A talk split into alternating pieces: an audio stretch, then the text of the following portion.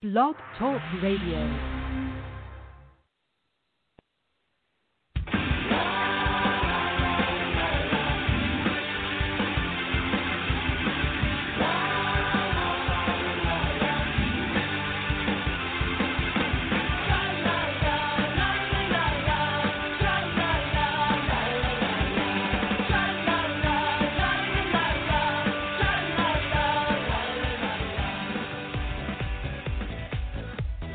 Welcome to the Left of Straight Show with your host, Scott Fullerton, as we discuss everything under the rainbow sun, from LGBT issues to foodies, entertainment to books. Join us as we talk to some of the most interesting leaders and celebrity LGBT guests and allies on the internet. So grab a cocktail, it's always happy hour somewhere, and enjoy the show. Now, here's your host, Scott Fullerton.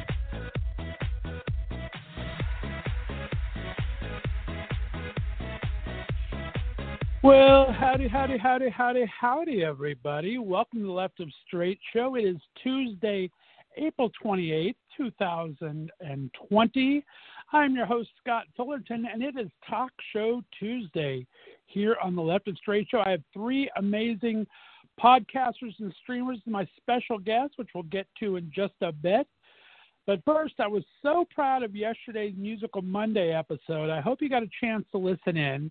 If you didn't, it's available on your favorite podcast distributor now. So go to Spotify or iHeartRadio, um, Apple Podcasts or iTunes, Google Podcasts. There's about 10 other ones. Just go download it and click subscribe while you're there. But it was an international fest of music yesterday. So much fun.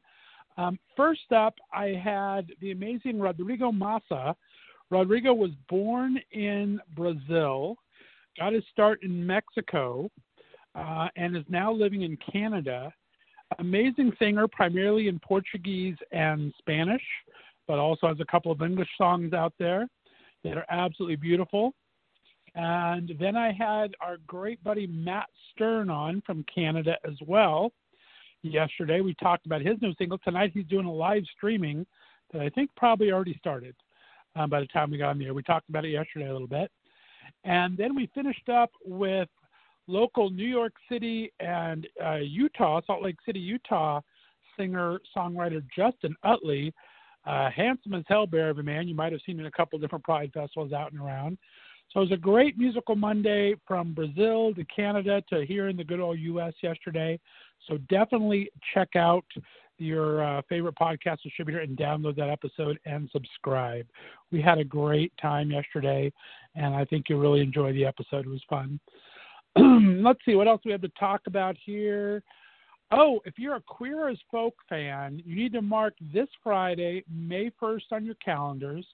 It's been almost 20 years since the show first aired on U.S. television. Of course, it started in Britain. Uh, but the U.S. version's been on the air for almost 20 years now. And this Friday, uh, I think it's um, 11 a.m. Pacific time, so it'll be 2 o'clock Eastern time, my time out here. They're going to do a queer, uh, queer as Folk USA reunion streaming live on YouTube. So that's this Friday afternoon. Y'all are home if you're not going back to work yet. I know it's May 1st. Some of you guys have to go back to work, but it'll be available on YouTube to stream later but it's going to be an amazing reunion. Um, they're gonna it's going to be hosted by Scott Lowell, who played Ted on the show.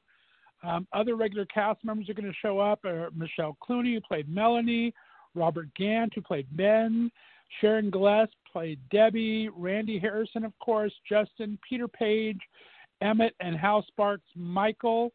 Um, Rosie O'Donnell is going to pop in. She was on a couple of episodes there. So it's really, really going to be a cool time this Friday, May 1st, 11 a.m. Pacific, 2 p.m. Eastern Time on YouTube. Look for it live. Uh, besides, they're going to do Q&A sessions with the cast and creators where you can actually ask questions online. They're going to have an auction of original memorabilia from the show. All the money they raise is going to go to Centerlink. And Centerlink, if you don't know, is an organization that helps support a network of over like 250 LGBTQ community centers in the U.S. and beyond. When I was the chairman of the Pride Center here in Northeast Ohio for three years, um, Centerlink was a great set of resource for me to go to and get a lot of things done. They provide financial resources, they provide literature resources, and a lot of other things for different um, Pride centers all across the country, whether you have two people or a thousand people at your Pride Center. So it's a great group. They're raising money for that. So that's very, very cool. And I thank them for that. Uh, then, um, if you happen to like the movie um, Love Simon, remember the Love Simon movie? Greg Berlanti produced it. It was like touted as a big uh, mainstream gay teen rom com type deal a year or two years ago. Well, they're doing a, a kind of a spin off sequel TV series about it. Uh, it's going to be um, talking about the college years, and I think it's going to be on either Disney Plus or they haven't really figured that out yet. But it's going to be really cool. They're going to have uh, uh, some of the original cast members and it looks like it's going to be a lot of fun. So if you like Love Simon, I thought it was a very cute movie back then. I love Greg Berlanti, of course, does all of my superhero shows and so many other things he did. God friended me and a bunch of other things. But uh, yeah, that looks like it's going to be a fun television show right there. It's going to be set at uh, Creekwood High's alma mater, and it follows the title character Victor. It's going to be called Love Victor and uh, he's going to be kind of his his own version of self discovery. And I think it's going to be shown on Hulu starting June 19th. So very cool on that. So let's get ready to jump into this here in just a couple of minutes. I'm going to have uh, three amazing interviewers. Um, they've all had different ranges in the business. Up first is going to be the man, the myth, the legend, Mr. Frank DeCaro. He ruled queer radio and Sirius FM for over 10 years on OutQ. He's also uh, done so many other great projects and is author, so we're going to have him on in just a couple of minutes here. Then we're going to have the Toast of Broadway New York as part of the Broadway podcasting group and his immensely popular blog, Call Me Adam. Adam Rothenberg is going to debut a brand new regular segment here on the Left of Straight Show, where he'll be on once a month to talk all things entertainment, New York, and Broadway. So that happens tonight after Frank. I'm very excited to start that series. And then uh, finishing it up, we're going to have my good buddy Tommy Garassi on. He has started a brand new podcast, so he's new to the game. He's been interviewing uh, entertainment and celebrities for years on his blog. He started a new series called Tommy Talks on GABC uh, radio. So sit back, get a couple of cocktails, let the music play, and I'm going to be back in just a few minutes with the amazing Mr. Frank DeCaro. You're listening to the Left of Straight show right here on the Left of Straight Radio Network. Let's play a little Brian Justin Crum Circles. Be back in just a couple minutes.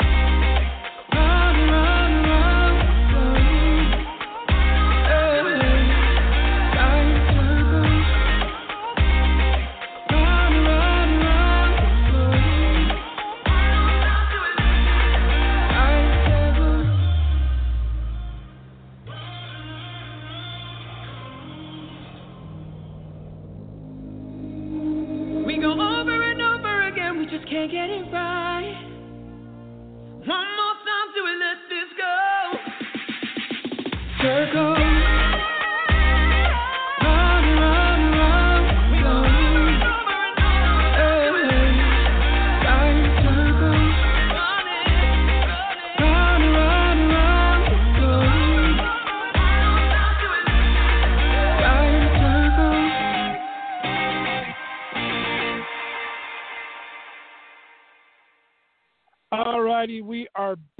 That was Brian Justin Crum with Circle, such a good friend of the show. Guys, my first guest today has also been a great friend of the show, both on the phone and live in our Palm Springs shows. He and his husband are bi coastal, spending time in both LA and New York, where he was a legend in presenting Queer Talk Radio on Sirius XM Radio. He's written five books, from memoirs to cookbooks to his latest triumph, Drag, combining uh, combing through the big wigs of show business, which he's based his newest project, Big Wigs Live. It's a new digital talk show. I can't wait to speak to him about. It's one of my favorite guests of all time. Please welcome back to the show, Mr. Frank DeCaro. Frank, how you doing, buddy? Hey, I'm good, and I'm so glad to be with you. Uh, it gave a good reason to take a shower and shave today, I have to say. Even though I know we're just doing it uh, vocally instead of uh, you know visually. It's still I was like, well, I got to at least put on uh, you know clean up a little bit. So that was good. But no, we're we're hanging in there and and keeping busy and uh, as much as one can anyway. Um, and uh, happy to to be alive and not getting on each other's nerves. So uh, we're we're we're doing well. I hope other people are doing as well as we are. Although it's fattening, I have to say, this being uh, you know close to a kitchen at all times is fattening, especially if you're a cook and a baker like I am. That every two minutes, it's uh, you know the the the heroin, the, the the the black tar heroin that I made the other day was I made a butter pecan cheesecake from scratch. I I oh. caramelized pecans. I, I it was pretty rocking, and you know you make this, and there's only the two of us because you can't give it to the dog really, and right. uh, you know so it's just the two of us, and uh, gone in about two and a half days, and that's a lot. It wasn't a huge cheesecake; it was a little tart cheesecake. However, uh, you know, it still was. Uh, I don't want to know the calories, but boy, was it good! It was. Uh, I, I'm. I'm. Uh, I, I outdid myself, and uh, I, if people are listening, it's on Baker Break is the the website where they, they I found the recipe. So definitely check out butter pecan cheesecake. But that's what our days have been like. You know, you get up, you send a few emails, you bake something, you make lunch, uh, you know, uh, you do your a little bit of work, and then you throw up your hands and say, "What's the point?" And then you make a, a Aperol spritzer and start your evening. You know, so that's kind of the way it's been going. Exactly. Exactly. Well, I, I How are you holding up? Skills. I, I'm doing pretty good. I mean, I'm jealous of you and your baking skills. I thought that I had probably one of the best equipped kitchens in town, but I think I commented on social media a couple of times. You pulled out some nice little things that I haven't even seen exist before that I had to go run to my trusty bake shop to pick up. So you have some fun stuff. But mom and I are doing good. I I take care of my 81 year old little mother here in Northeast Ohio, and she hasn't left the house in six weeks. And I'll go out from time to time. Mean, you live back east. You know us here in Ohio. We have basements, so I have a second freezer, a second refrigerator, and a pantry that I can get through about the next six months if I had to. So I don't go out that much. That's the way I grew up we grew up with you right. know Italians. You have to have at least two refrigerators. We used to have three refrigerators when I was growing up, and uh, a, a separate giant freezer, and then a freezer, you know, a frost-free upper part of the freezer when I was growing up. We always had that. Now, uh, I, you know, here I've just got a big side by side but um but it's jam packed it's it's it's like you know frozen food jenga in there today to get anything out.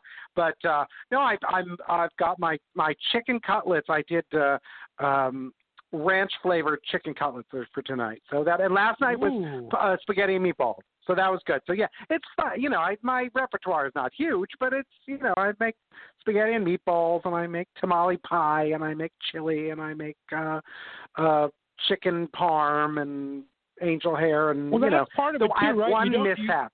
You, you crave food. You're not after salads or anything during pandemic. You want those good oh, comfort geez, foods and no. Italian upbringing, right? Well, I definitely, but love I also I find I'm eating nostalgia food. I mean, I've eaten things that I haven't eaten in 30 years.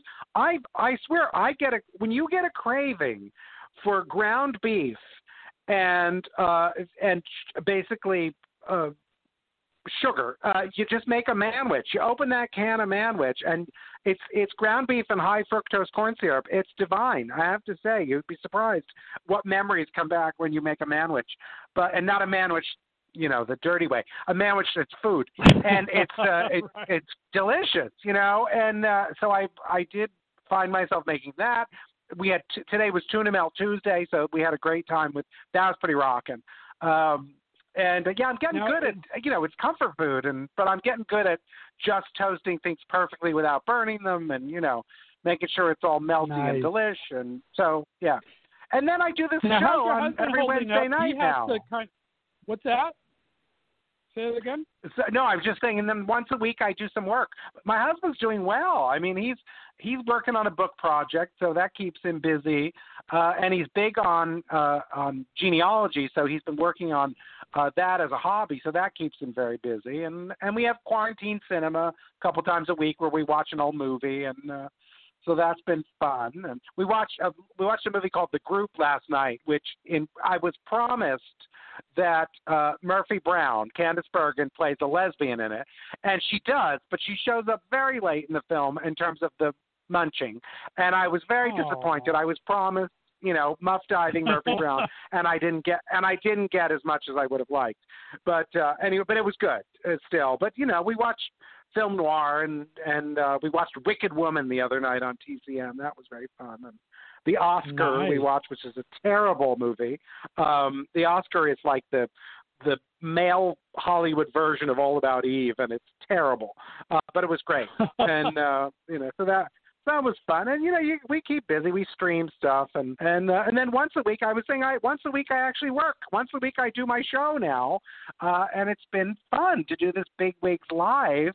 Uh, based on the book on drag that I did, that I've been hawking for a year. This week is a year since the book came out. We're two days away from my one year anniversary of uh, the day it dropped. It was last April 30th, and Lord knows I haven't shut up about it since. And uh, it really turned out to be an amazing adventure, um, getting to rub elbows and uh, with some of the greatest drag artists of our time.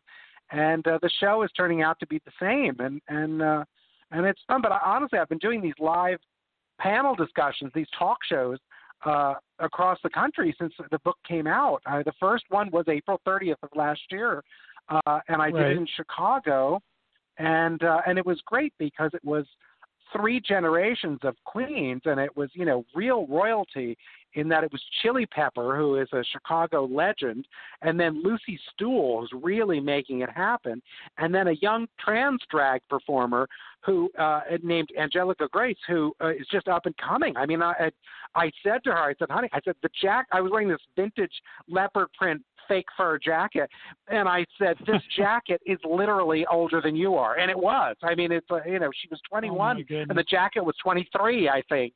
Um, and Oh, uh, so it was great. So a lot of the panels, that's what my discussions have been like. Various, uh, you know, people from all walks of drag, and then we we sort of look behind the mascara and reveal what's underneath, and and laugh a lot, and you know. Tammy Brown had a meltdown. Well, such that a was fun. We had a good trailblazer. time I mean, with you her. started out back in Sirius when Sirius was kind of new and and queer radio was barely anything. So you're doing the Sirius radio. Now you're doing digital streaming and zooming. You are just a trendsetter, my friend.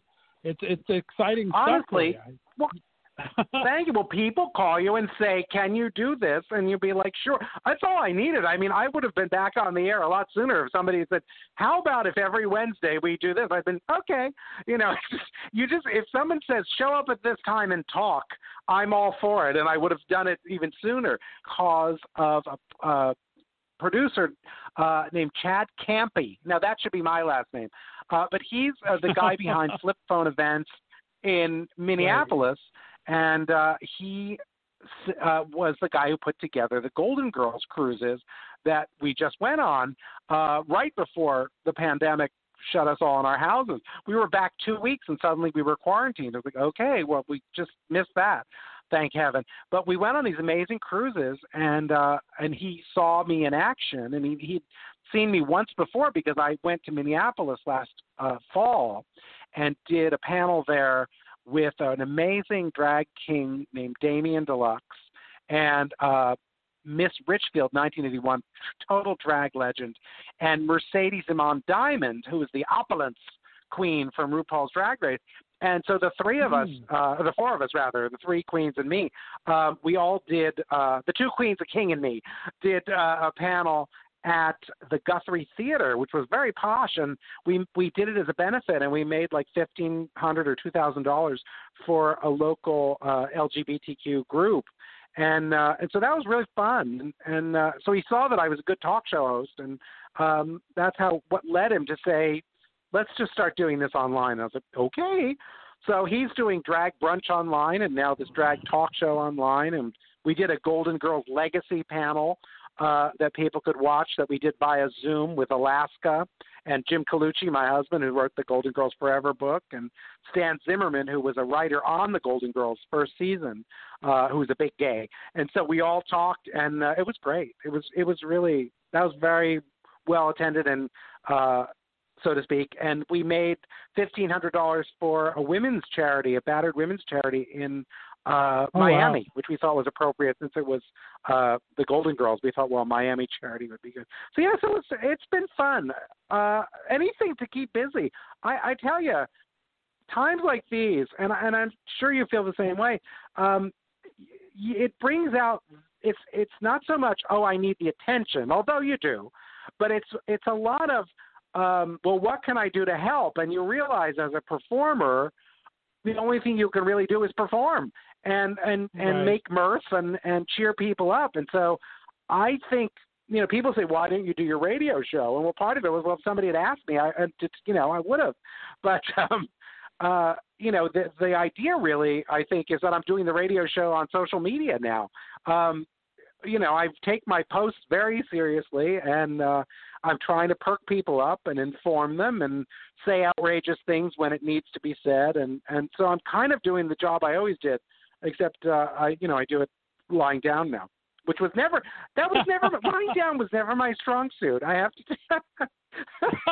Sad to say, it's never Oh, my my strength. I couldn't really earn couldn't earn a living lying down, as it turns out.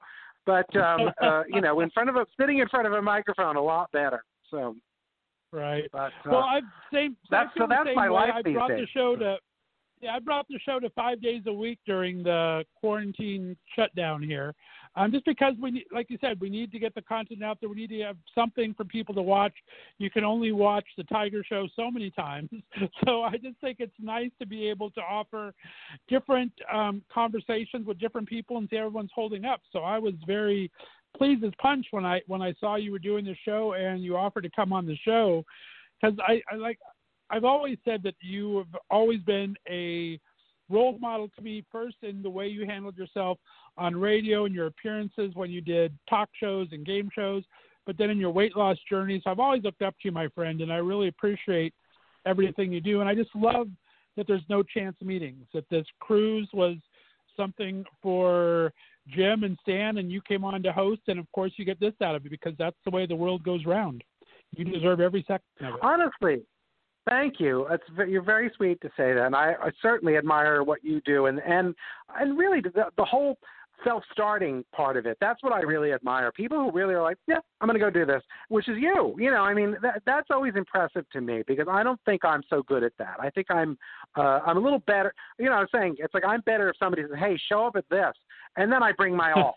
but I'm not someone who thinks let's just you know I don't really do the let's put on a show in the barn. You know, I, I need I need the producer to say show up at this time and then I'm like okay I'll bring everything you know that that's kind of the way I need to work so when people are like nope I'll do it from the ground up I'm amazed and I am in awe of that and I, so I tip my hat my I tip my wig to you so uh anyway but Thank uh, you, my friend. it's been fun. And also, I don't know if you feel this way, but a lot of what we do is you're justifying not only your existence, but your taste and your interests and your likes.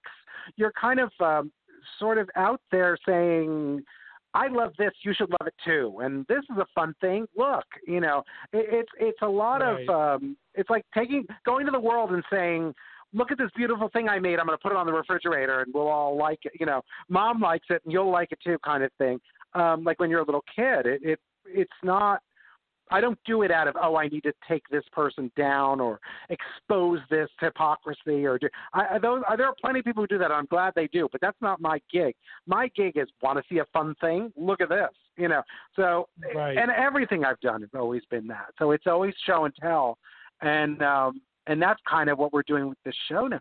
The thing that's amazing, and I don't know if you're finding this, the thing that's amazing now is nobody can hide from. You can't really hide from the phone, you know, and you can't. Right, so if some, if you call somebody and if you text or say hi, you want to do my show, they can't say, oh, I'm too busy.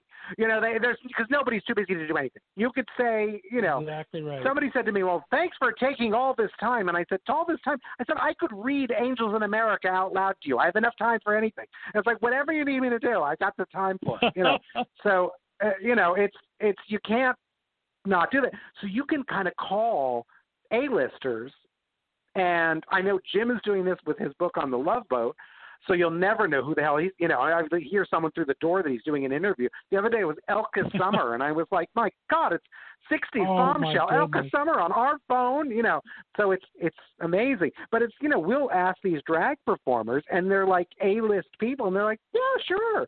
So that's what it's turning into. So I mean, it's I hope it continues when we all are allowed to go and uh, and do things out of the house. But um, you know, when someone like uh, BenDeLaCreme and Nina West and Ginger Minj, you know, I mean, drag race superstars, and they really are, particularly those three.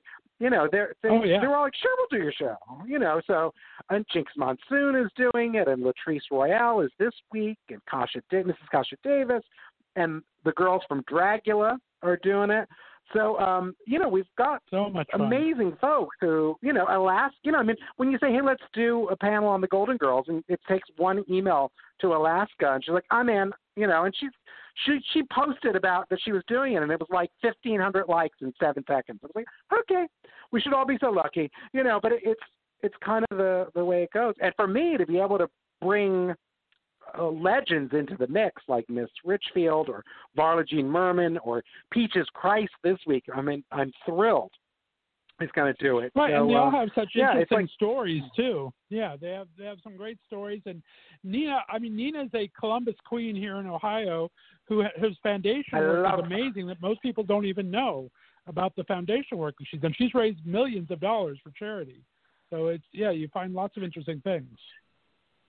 And she's one of those people. When she said, "Oh, I've always liked your work," my buttons popped. I mean, I re- when it's someone you admire and you don't know. I mean, I, you know, and Ginger Minj too. I mean, it was she was like very complimentary, and I just was like, "Geez, I had no idea you'd ever heard of me." And so it's like, because I adore, you know, you show me a comedy queen with curves. I mean, and I'm like, I'm in, you know, and I just I love them to pieces, and uh, you know, uh, but it, it is what you were saying before. I, I do about uh, sort of that that it's it's one thing leads to another. I do think that's true, and I think that the great challenge for a lot of us is being patient for that to reveal itself. Because Lord knows there are days where you're like, you have the I'll never be hired again. There will be nothing to do. No one will want to hear me. You know, you get into those funks, and it's like you have to trust that that will be a passing moment because you Right. you know you you just have to believe in yourself and um and know you've still got things to, that are worth listening to to say. And um you know and and believe in yourself. I mean it i i don't know if you watch drag race but uh you know i was watching the Widow Von'Du who was quite good and she got a you know well no sorry spoiler alert. She got eliminated and it was honestly because she got in her own head. And you watch someone get in their own way and it's heartbreaking because we all do that.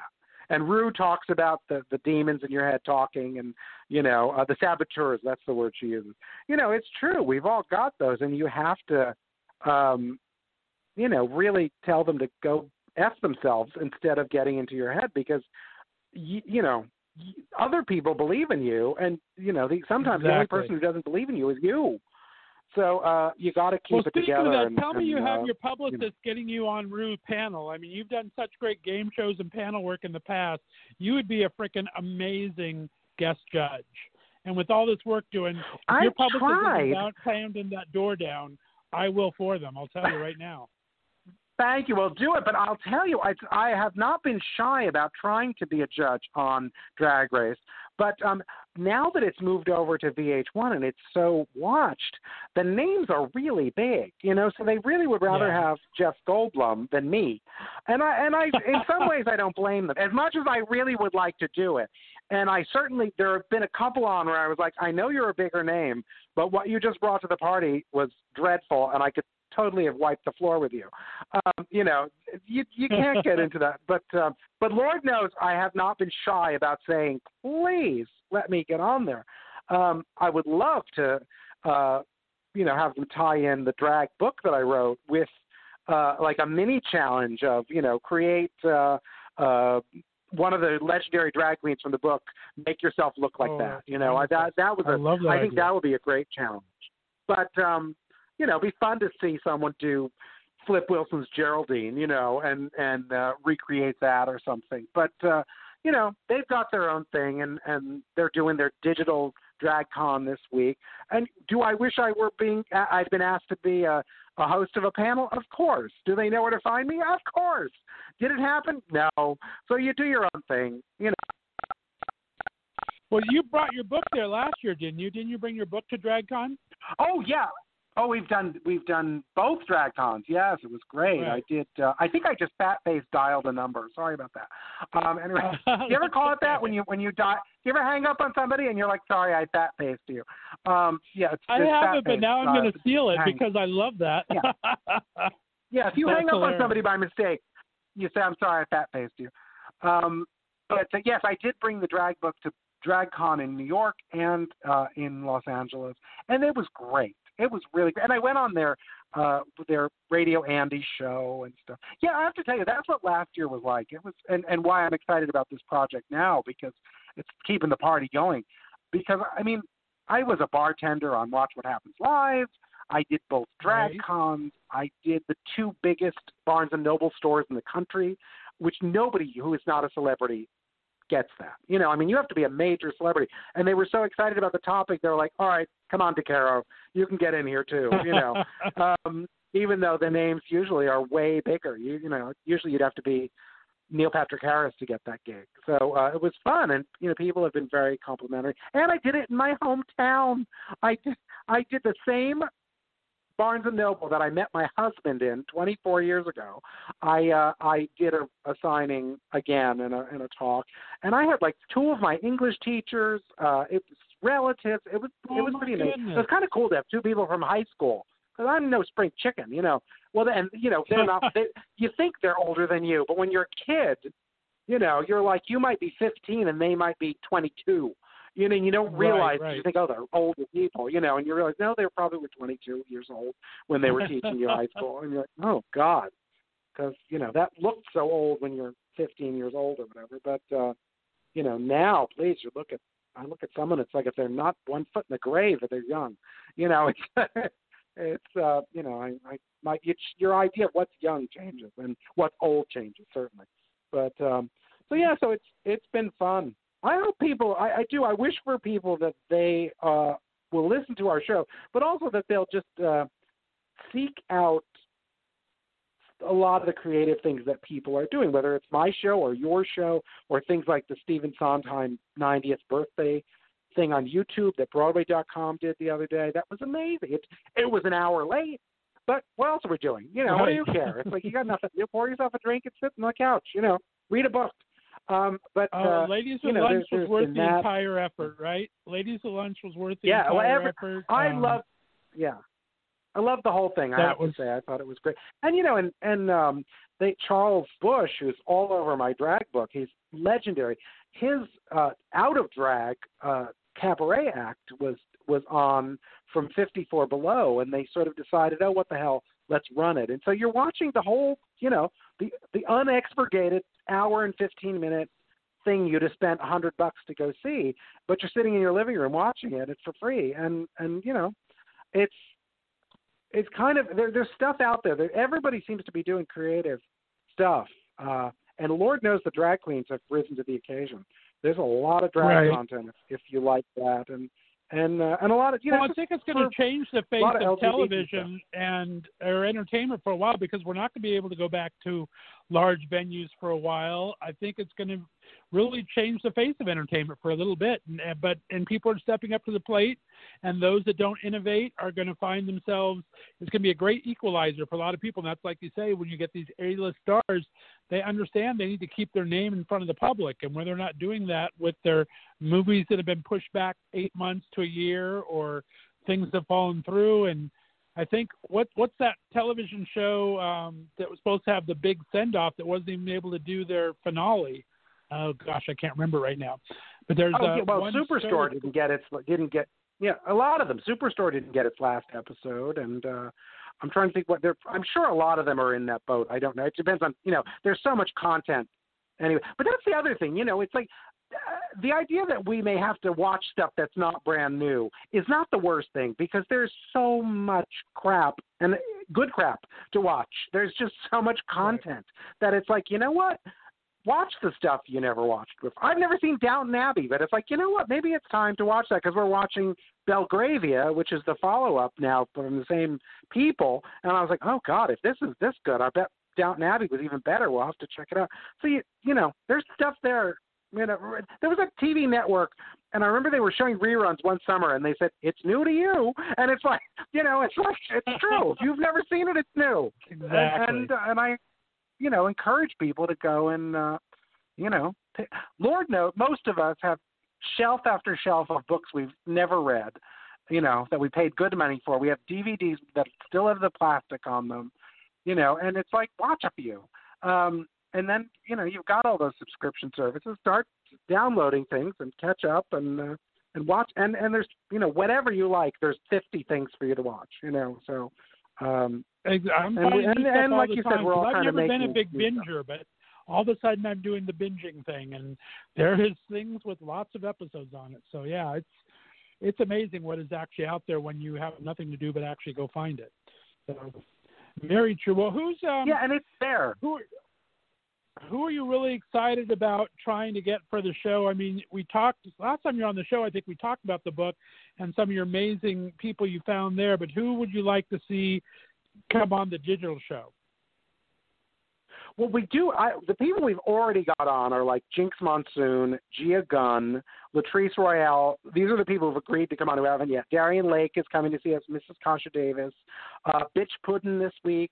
Peaches Christ. Um, I would love to get, and I Wow. and I know she's, I know she's got the digital technology now. Lady Bunny, my old pal. I want to get her on, and Miss Coco Peru. I would love to have come on as well um, and Jackie Beat. I, I would love to do that. And then some of these queens that we're all falling in love with from um, from the new season of Drag Race. When that happens, I mean, I'd love to talk to someone like Jackie Cox or Gigi Goode or Heidi N Closet, even though it is it, RuPaul's right. That is the worst name for a drag queen ever.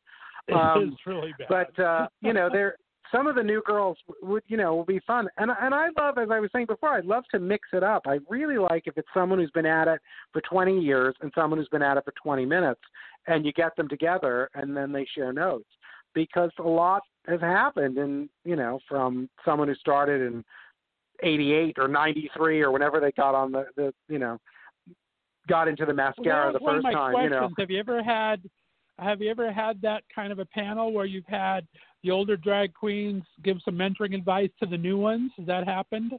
That'd be an amazing.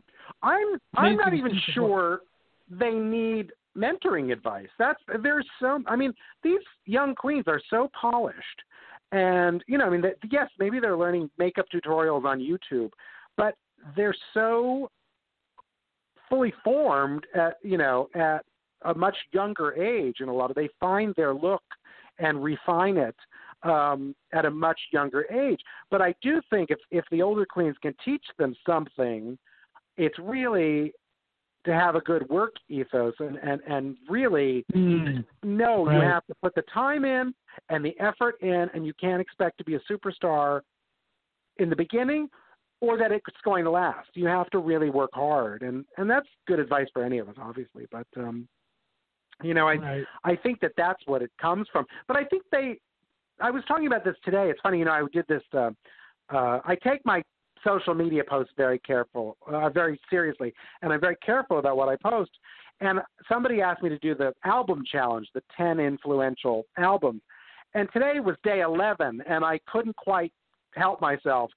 And I posted Taylor Swift's album 1989, and I said, I'm posting this even though it's day 11 as a bonus because if you're my age, decrepit, this is a reminder to look out for people who are younger than you know who, who are you have shoes older than and listen to what they're saying and what they're creating and learn about them and if you're young advice.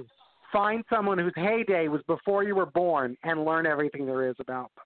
So I, I think that that's always been my message, at least in the last three books that I've done, the Dead Celebrity Cookbooks and and then this drag combing through the bigwigs of show business. Really, that's the message. It's it's if you're young, know your history, um, and if you're old, pay attention to the new guard because you can't. It doesn't do you any good to check out or say you've seen it all or you know. Um, I saw someone sort you- of bad mouthing Randy you know, Randy Rainbow the other day, and I was like, why in heaven's name would you do anything other than applaud crazily, you know, for for what he's right. doing? The idea that you know someone was going on about, oh well, I you know I was doing song parodies 20 years ago. Everybody was doing everything always, so shut up. You know, it's like just if they're doing it and they're smart and they're doing it well, wish them well. You know, yes. Did he get a Did he get a donation made in his name by Carol Burnett as a as a wish? You know, a, a thank you from Carol Burnett. Would that have blown my mind? Yes. Have great things like that happen yeah. to me? Kinda, yeah.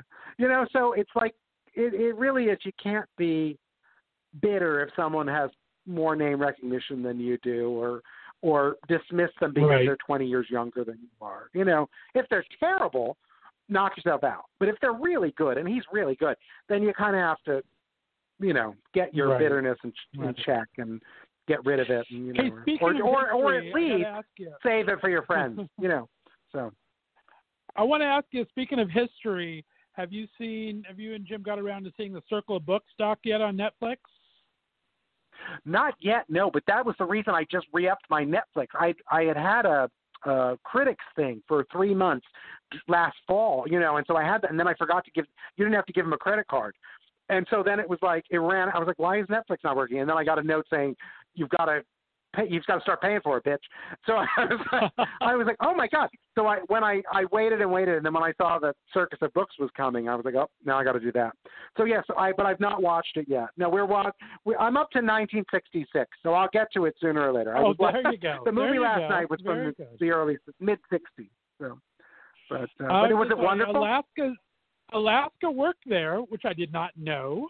Uh, he's in it as a boy, um, talking about it. I did not know he worked there. It's amazing. Um, who would have thought a middle-aged Jewish couple ran the biggest porn empire? The most shocking thing, Frank, was they not only owned the bookstore, they produced gay porn. They were responsible for Jeff Stryker in a lot of ways, believe it or not.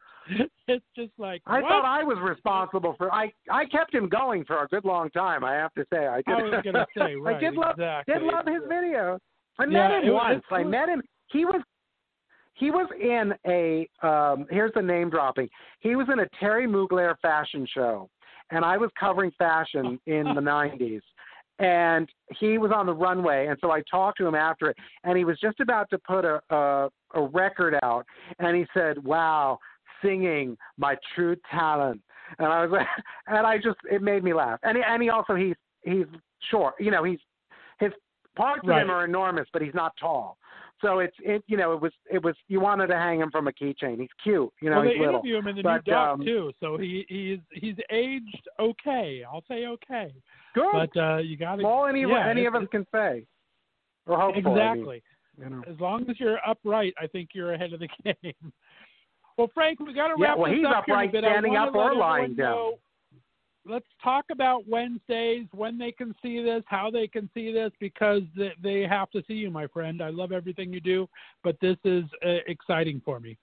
I'm loving the show. Okay, well, if they follow me on social media at Frank DeCaro Show, I always post, you know, that day and the day before wh- how you get to it. But basically, we're we're doing uh, an hour long or so talk show. And every week it's me interviewing three different queens from three different generations and from all over the country.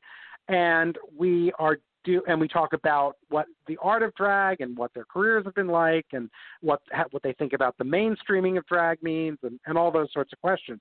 Anyway, and we're doing it on Zoom and it, it gives you a, a way to log into it so you can ask questions and, and do that. So we post that on, on Facebook and, and Instagram at Frank DeCaro Show. And also you can go to um, if you go to facebook.com slash flip phone, F L I P phone, flip phone. Um, they're the producer, so their page is the first to have the feed, and then I move it. You know, I'll share it on my pages and stuff. So we do that, and also Right. um, it's it's on Twitch now too. And I have to tell you, I don't know what Twitch is, but it's a new thing. Then the kids like it, so we're on Twitch now. So uh, we're twitching. So anyway, There you go. which so is Jeff twitching once in a while. No, um, but uh, but uh, yeah, no, uh, it's uh, so we're doing it on all those platforms, and then people can watch it. And then after the fact, it ends up on YouTube, which we I think we only put the first one up on YouTube, but um, it's fun. And also, I'm really I'm big on talk shows being talk shows. It's not. Here's a game we're going to play. Here's, uh, you know, here, here. What, let's do a lightning round. But I'm not into that. I really think it's about the art of conversation and making the guests look good and and really asking questions that you kind of get some ser- you know some serious answers although lighthearted ones as well and um you know i i i want to know what makes these drag artists so good and what makes them tick and um right. that's I, I'm really a big fan of talk shows that are talk shows. I don't think it's let other people do the, you know, take a shot every time I say this. I don't need to do that. That's not my thing. But however, if someone said we're going to pay you to host a show where you do that, I'd be, sure, I'll bet you the bartending show, the bartending, you know, you game night show. Uh, sure, if they want to pay me to do it. But if it's my show and my thing, then I don't want to do that. You know. Um, Right. but uh, Well, so, you yeah, are so the pioneer for for gay talk radio, my friend. Like I said, I've been a fan from way back when, and I just always love to see you on the air. And like I said, I think this is such a great venue for you, from pioneering at Sirius to pioneering in the Zoom age. I think this is going to be fantastic, and I'm I got to sneak see one of the episodes. Like you said, there is one airing on YouTube right now, and you are fantastic as always, my friend.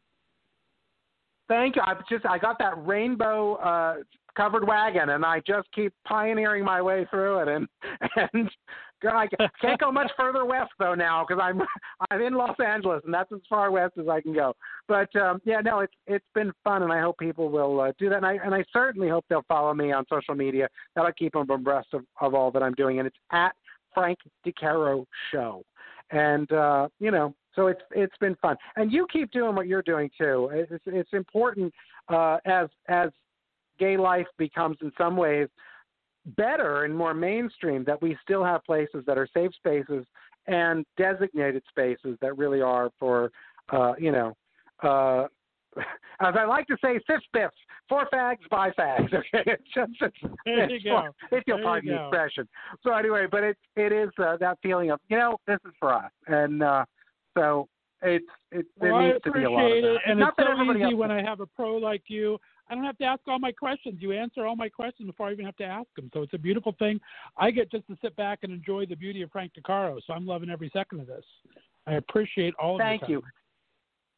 Well, stay safe and Well- stay healthy, and thank you for having me on again. It's always a pleasure. Same to you. Give your husband a kiss on the cheek for me. I, now, how's your dog? I know you take your dog everywhere, so they're used to having you around all the time. But what does he think of you being home all the time? Does he think you're penniless now and don't take him places, or what?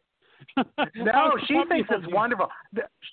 She loves it. She is just, but it's her, it's her house, and we just live in it. I mean, it really is. She's she's amazing, Gotcha. and she also talked Jim into standing online to get into a Trader Joe's because we ran out of her favorite chicken jerky sticks that she likes so much.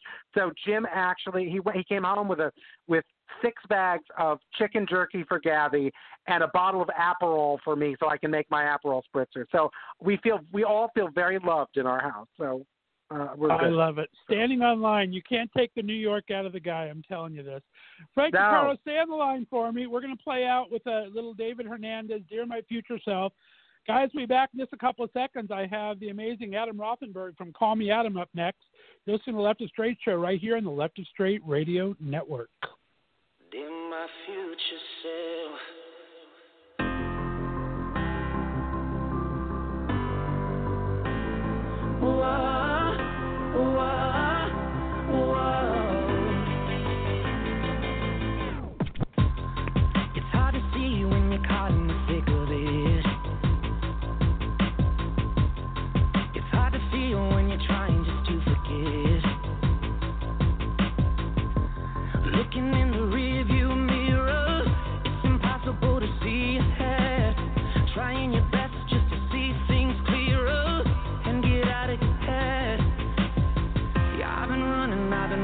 I've been running in circles.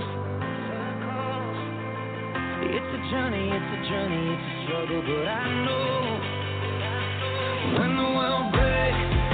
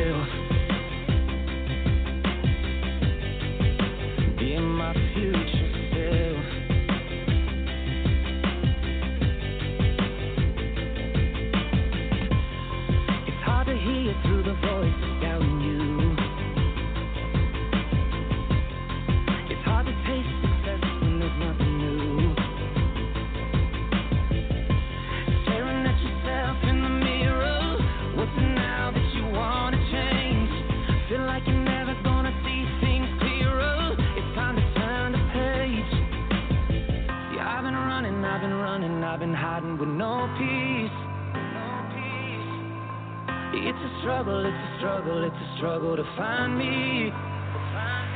When the world breaks,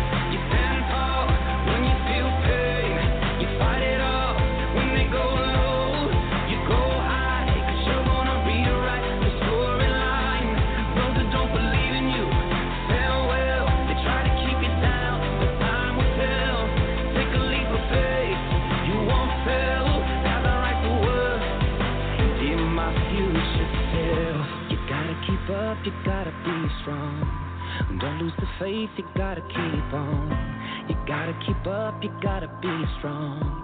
Be strong, be strong. You gotta keep up, you gotta be strong.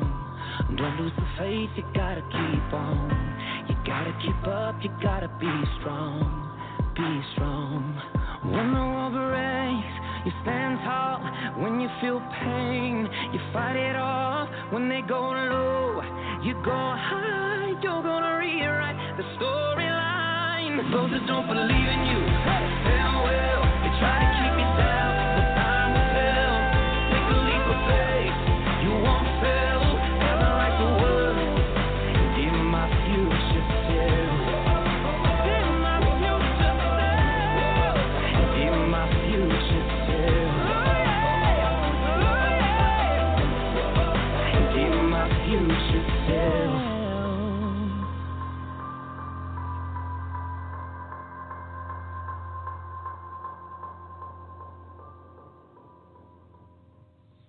All righty, guys, we are back. That was my buddy David Hernandez with Dear My Future Self. So, guys, a couple weeks back, if you were listening in, which I hope you were, I had my next guest on the show to talk about his amazing blog and podcast that I've been following forever, it seems. He's been a guest on the show before, and his amazing interviews and technique was really a large part of how I based my interviews when I started my show five years ago. We were talking off air, and I mentioned I'd love to have him as a monthly guest host and he has graciously agreed. So tonight, I am honored to introduce the very first Call Me Adam segment on the Left of Straight show. Hopefully, we'll have many fun times to come. So please welcome back the terrific and handsome Mr. Adam Rothenberg from Call Me Adam. Adam, how you doing? I'm doing well. How are you, Scott? I am fantastic. I'm so glad to have you back on. We had a great I'm- chat about two weeks ago or so, but uh, I'm just looking forward to a monthly Kiki, my friend. Yes, me too. I'm thrilled to be back, and thank you for having me as a monthly guest. I'm very excited for this new venture together. Um, yeah, the last interview was so much fun, so I'm thrilled that we're getting to, to talk again. So, um, yeah, h- how have you been in the past few weeks? I've been doing pretty good. I mean, there's we talked when you were on last time. There's so much great content out there. I mean, I don't know how you're handling it, but I can't see everything at once. The Sondheim thing was amazing. They had a, a fundraiser for Centerpoint um, for um, all these that Billy Eichner hosted the other day. Uh, Queer as Folk is doing a 20 year reunion this Friday. I mean, it's crazy out. There's so much I stuff know. out there.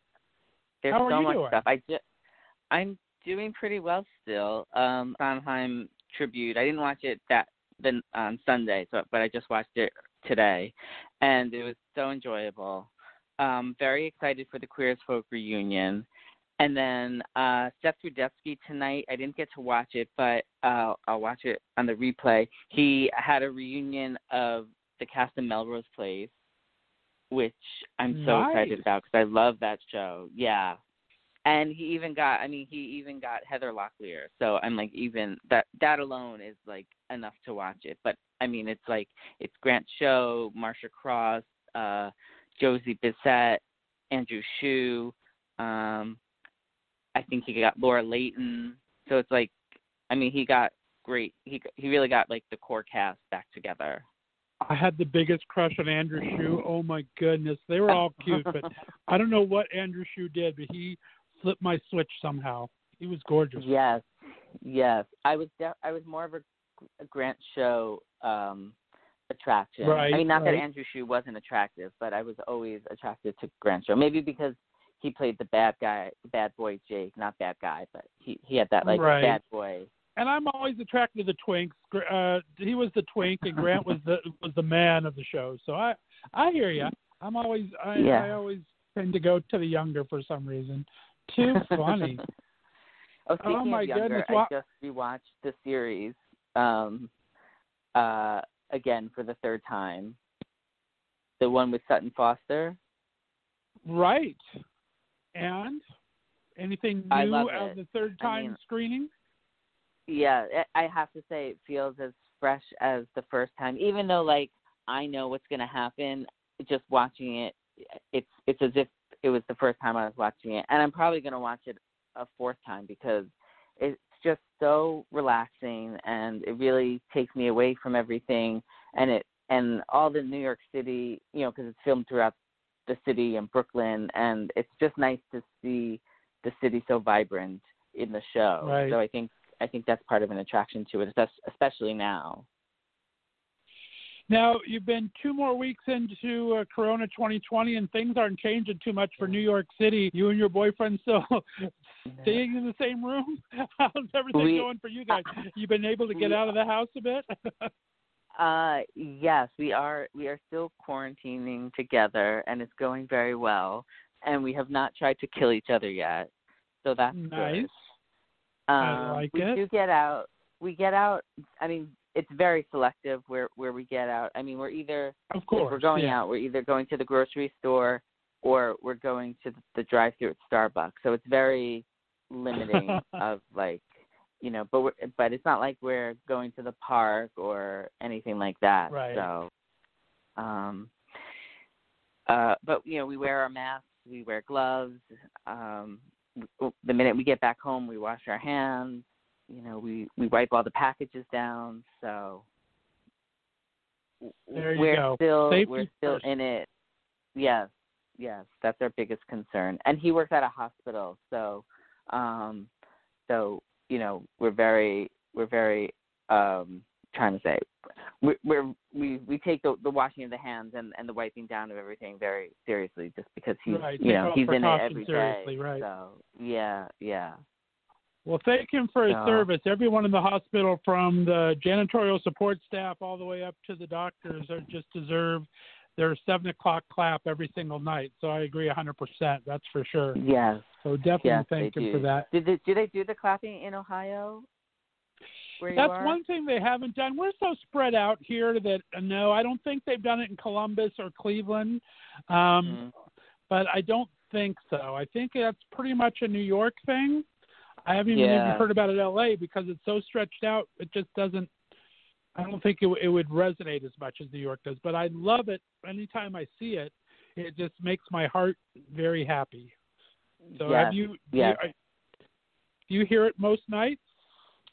Uh, well, we're we're in we're in Brooklyn. Where we are in Brooklyn, Okay. they don't do it. So unfortunately, I don't get to hear it every night. But um, I am going to be going back to the city in about a week uh, to to pack up my apartment because I'm getting ready to move to Brooklyn. Um, so hopefully, when I'm back in the city at my apartment, I'll I'll get to hear it. There you go. Very cool. Yeah. Well, let's get into some stuff uh, um, that's related to you. I mean, one of the things I'm most excited about is I have a True Blue New Yorker here. Today would have been Tony Tuesday, wouldn't it? Talk about that. Yes, yes. So today, it, it, I, I guess it still is, even though Tony Tuesday is when they when they announce who got nominated for a Tony Award. So, I mean, unfortunately, since the Tony Awards aren't happening today, that did not happen. But um, I did see several people in the theater community. I feel like still celebrated the day. Um, I, I saw a lot of people just tell stories from their theatrical life um, of different shows they were in. Laura Hayward, Laura Haywood, who is a Broadway Girl NYC, her birthday is today, and she was asking everybody to make a video um, to celebrate theater and use the hashtag theater changed my life and post it um, since there were Oh, no Tony nice. Awards, but it will let the theater community know that that they're loved. Um, the Broadway Podcast Network, we um, created a Spotify playlist of all of the all of our episodes that featured actors from the 2019 to 2020 theatrical season. So you can find that on Spotify, um, and if That's you search under amazing. Broadway Podcast Network, you can listen to all the interview. I mean, there's like a hundred episodes of guests, so you'll have plenty of hours of listening. Very, very cool. Yeah, it was. Um, um, I saw that you guys were doing that. I think that is amazing. Um, we talked briefly about the Sondheim thing. I thought that was an amazing show uh, the other night. Um, Ladies Who Lunch, of course, went viral as I knew it would as Ah. soon as I saw it. Uh, So good. Ah, those girls, those girls. I got. And Meryl, you don't consider a Broadway actress, especially, um, but it, she just fit. She just fit, you know.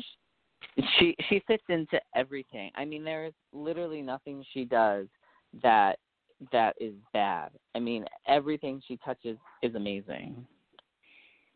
Uh, and, Christine Baranski can do no Ah. wrong. Audra McDonald, voice of an angel. I mean, Yes. I it was it was great. It was Yes. great. I, I also love Donna every- Murphy's performance of "Send in the Clowns." Oh, I mean, that's yes. like one of my all-time favorite Sondheim songs, and she she did such a beautiful job. No, I, I it was an amazing it was an amazing performance. I was the same way. I saw it after the fact. I didn't see it live, um, but I did see it like right after you the, the streaming was a little behind on YouTube, and so you're able to see Mhm. pretty quickly. And uh I thought it was great. I just loved Yeah. every second of it. Huge Sondheim fan to begin with, and just uh, Raul Esparza. I've always loved Uh, him. Of course, Nathan Lane. Uh, uh, Yes, Ra- Raul's Raul another one who always can do no wrong. I mean, mine too. He is such an incredible voice. I I love all the cast recordings I have with him on it, and to them all the time. I mean, between Tick Tick Boom and um, Taboo and um, uh, the Rocky Horror picture show. Right. I mean, he just uh he's just so great. Brian Stokes Mitchell was looking so healthy, Oh which was god. great. I yes. I thought he was amazing. I loved his video of him from his balcony singing to New York. Did you see that? yes. Oh Oh. yes, I did. I mean, what a treat! And and and and he was singing. From what I know, he was singing at one point while he was still recovering from the virus. So I mean, Right. No, he was. that's just incredible.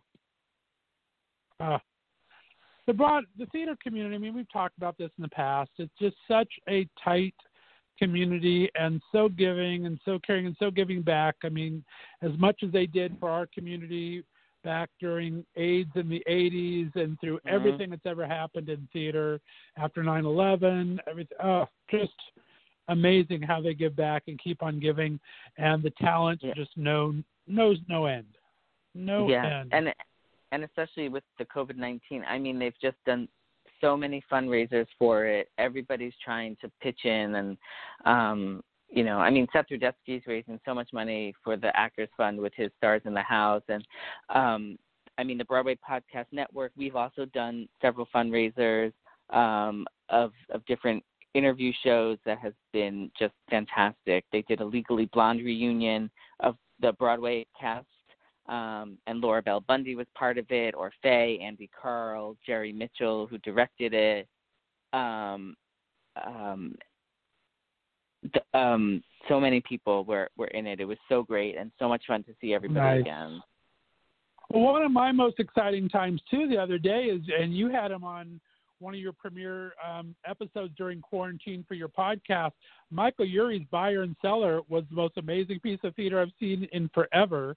Um, Yes. The live stream of that, he raised Oh, fifty that was a lot of thousand dollars, and like he raised thirty thousand before the curtain went up on it, I think, and then another twenty thousand during the performance of it. And I had never got to see it. I heard about him doing it on Broadway, of course, and then my good Mhm. friend Emerson Collins from the People's Couch in LA from all the Del Oh, Shores yes. movies. He did it at the Laguna Playhouse in um, California, and so I've Oh. I've I've been adjacent to the play, but I've never actually got to see it. And to watch Yes. it on the live stream and watching Urie just go into that character, it was absolutely mind blowing.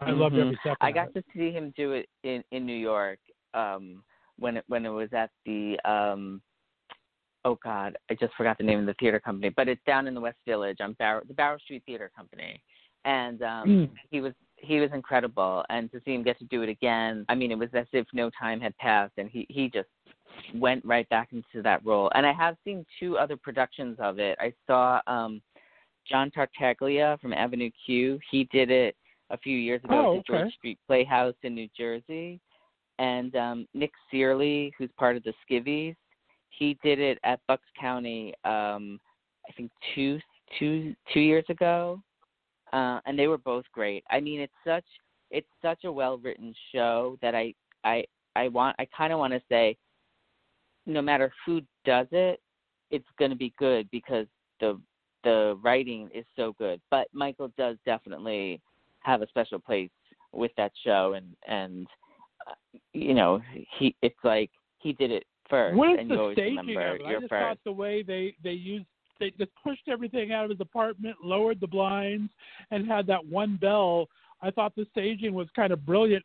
I heard afterwards that he used basically his his uh, iPhone on one side and his and uh, his partner's iPhone on the other. What is the Yes. staging like on actual stage? Is it sparse Um, like that, or it- it was no on stage they i mean they had um there was this there was definitely like a a a, a wall that that symbolized the mall um they did have they featured the like the different couch the couch that they were talking about towards the end they had that okay? they had a table more for the upstairs. Um, they also did have, um, I mean, the stores.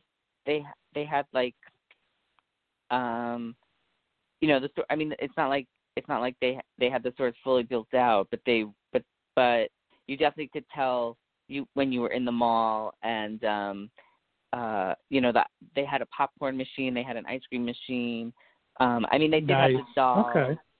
um yeah so i mean the set was really I'm great just saying I didn't miss it. I mean, I can imagine what the stagecraft was like, but I honestly didn't miss Yeah. it in, in the the runway thing. Just just that two two shot corner of his apartment. I thought it was Mhm. absolutely just amazing. Very cool. I mean, one thing I Uh, will say about what- this time is that all of these, like like like Michael Urie did, but but even um, we have a few musical podcasts on the Broadway Podcast Network that is um, uh, like they're basically doing quote unquote radio radio shows, you know, radio plays like they used to do Mhm. back in the day, and um, and it's nice to like sort of envision your own thought of what the set would be like, what the costumes are like, and just really listen to it based on the music and the story, and you get to envision what everything is. Nice. That would be cool. Now, it, can't it can't go awry. My buddy Terry Ray uh, is a great actor and writer in L.A. and he staged along with some of his good friends, um, Jason Stuart, amazing comedian and actor, Jay Rodriguez, of course, from Queer Eye from the Straight Guy, Yeah. Mel England, a bunch of people did a did a live reading of Love, Valor, and Compassion, and you forget how long that is until they do a, a Zoom reading of it. And I Oh, swear to God, I felt like I was watching that for three days. But uh, some of those readings could be kind of fun. I was talking to him afterward. It's like, yeah, we kind of had to go to the bathroom in the middle of it, but the cameras were on us in the Zoom. We had to try to find a way to cut away for when we could. It can create its own set of challenges, so it was kind of funny. Yes, I yes, like it that. can. Oh my god, Let's I love talk it. about some. We only have about 15 minutes. I want to talk about some of your latest interviews. Who um, who have you really enjoyed talking to? Uh, I just, like I said in the intro, I base my interview style on you. You do such great research, and you ask the questions like we talked about when I had you on that people don't normally ask. Uh, who have you really learned something Okay. from, or just got fascinated by interviewing recently? Um, I just did an interview with Marc Kudisch yesterday. Um, who who um uh I mean he was in Thoroughly Modern Millie on Broadway, Nine to Five. He most recently is was in was is in the uh Girl from the North Country. Um he was in Assassins on Broadway. He we had such a fascinating conversation about about the whole pandemic and you know sort of where we are now and um I- mean I don't know how I don't know how I'm going to edit it because every part of it was just so great. Oh, um man. that was really fun. Um I just got to talk to uh um Alison Arngrim this morning. She played um Nellie Oleson on Little House on the Prairie. Um really? she yes, she has a so every Mother's Day she would come to the Laurie Beechman Theater in New York City to do her one woman show Confessions of a Prairie Bitch. But obviously since there's no live performance, she's taking the show online and she's gonna do it May 9th and May sixteenth um on Stage It, which is that platform that allows you to do live performances and it's a and she has condensed it from a 90 minute show to a 30 minute show and um, it's it's retitled uh, Confessions of a Prairie Terror. So we talked about that. We talked about her advocacy for HIV and AIDS, and for Your children. So to break up I have on to you, Adam. You might get those edited and um, That sounds amazing. She actually, um, my buddy Scott owns has his own candle company in L.A. and she has her own candle and her own uh, candle scent named after her. And I have a Yes. Nelly candle, believe it or not. yes, she talked about that. I, I I need to go online and order it. I told her I would go order them. I got And, three. I'll uh, send you I one. also Don't worry about interviewed um, Scott Scott Turner. I also interviewed Scott Turner Schofield. Um, he is a trans male actor, um, and he was just on. Um, he has this whole um, program called um, "How to Become a Man in 127 Easy Steps," and he just one of the versions is a film version. It used to be a live stage show, stage show, and now it's a film Right. that he actually just got into the Tribeca Film Festival um, this year. And uh, he's also on the Amazon Prime series uh, Studio City, which is a sort of like a, a, a it's a, a soap opera within, uh, and then it sort of tells like the behind the scenes of a soap opera, which uh, it's only like the first season six episodes. They're like ten minutes each. Um, it's fun. Scott is an amazing actor. He's actually a good friend of my show. I've had him on three or four times. Um, the very first transgender uh, male actor on daytime soaps on Days of Our Lives. Yes. And his uh, fiance Tara is an amazing singer. You need to have her on for her music. She is amazing. Yes. We talked about that, Yeah. uh, and I I told him that I would love to have her on because she I saw her I saw her in the in the film that he the How to Become a Man in 127 Steps, and uh, she has a, a little part in the film, and sh in that she sings, and I was like, she's incredible. She is incredible. Did you happen to see his TED talk on gender? No, not yet. I have to watch that next. You need to do that because I never understood the whole trans thing. I have to admit, I've been in the LGBT community forever, and I honestly did not understand gender and trans. He does a TED talk that is the most amazing breakdown of what it is between gender and identity and all these other things. You need to watch it because it's Yes. just um, it's the most fascinating thing I've ever seen. But he's, he's we're trying to get him Emmy nominated right now, so I'm going to have him on the show as well. But I, I'm so glad you talked to him. But you definitely have to get Tara on because they're both an amazing couple. I love that. Yeah, Very cool. He, he was he was incredible. Nice deal. Well, I'm Thank so you. excited for all these great people, and I can't wait to see what you're going to bring every month to our show. We are going to start streaming when I leave my five day week because I can't do this five week a day and ever. Adam, I'm telling you, I'm working my butt off here all of a sudden. But uh, well, you're doing a great when job. we go back to two days a week, thank you, my friend, we are going to be able to uh, simulcast or be able to distribute and Adam's show weekly. Adam's kindly agreed to let us uh, do some from his archives. I'm very excited about that, my friend. That'll be amazing. Yes, that'll be very fun. And it'll give your audience a chance to really hear how I do my interviews. Well, Adam, it's been amazing talking to you. Let everyone know where they can find your show. Talk about, I mean, like I said, you have different incarnations. You have both the blog and the the different the podcast. Talk about Yes. what you're doing right now so they know what to look for. Yeah, so you can find all my print and video interviews at my website on callmeadam.com. And you can find my podcast, Baring It All with Call Me Adam, on the Broadway Podcast Network, which is BroadwayPodcastNetwork.com. And it it also plays where where um, podcasts are, are streamed. So iTunes, Spotify, iHeartRadio, Google Play Music, Stitcher, and Pocket Cast. Very, oh, very well. on you can follow me on social media at Call Me Adam NYC. Super. That was my next question here. We have a great interview. Like I said, if you missed our show two weeks ago, go to the Left of Straight archives, listen to that. There's a special five questions coming out next week with Adam. Uh, Oh, we have a chance to get to our five questions. I like five questions; they're kind of fun. They didn't have- are, yeah. I'm compiling them. I talked to you off air. I need a good editor. I've done. Oh my goodness, I've been back since March 16th was my first episode back. So I'm been a little over a month.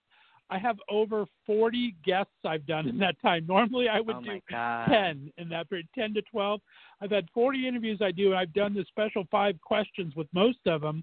So now I have like 30 groups of questions I need to find a way to edit together, and there's not enough hours in the day. You know what I mean? No, no, there is not. Well, I lo- I love my editor. His name is Drew Kaufman. Well, Adam Rothenberg, I am so happy to welcome you to the Left of Straight family. You are an amazing interviewer, and thank you for your time and your effort and for being part of the Left of Straight family. You're welcome. Thank you for having me, and I look forward to being back next month. We are going to have you back next month, and then sometimes in the next three or four weeks, if we're ever allowed out of the house again, we will be uh, redistributing Adam's uh, interviews here on the Left and Straight Network. So be on the lookout for that. Stay on the line for me, Adam. We are going to play out. When we come back, we're going to have my other good friend from New York, Mr. Tommy Garassi, on, and he has got a brand new podcast over on GBC News and GBC Radio, where he does his Tommy Talk show with some great interviews. So it's been an amazing day of talk radio on Left and Straight Radio. Thanks for being part of it, my friend. You're welcome. All right, stay on the line, guys. We're going to play out. When I come back, I'm going to have the aforementioned Mr. Tommy Garassi. You're listening to the Left and Straight show right here on the Left and Straight Radio Network. See you on the other side.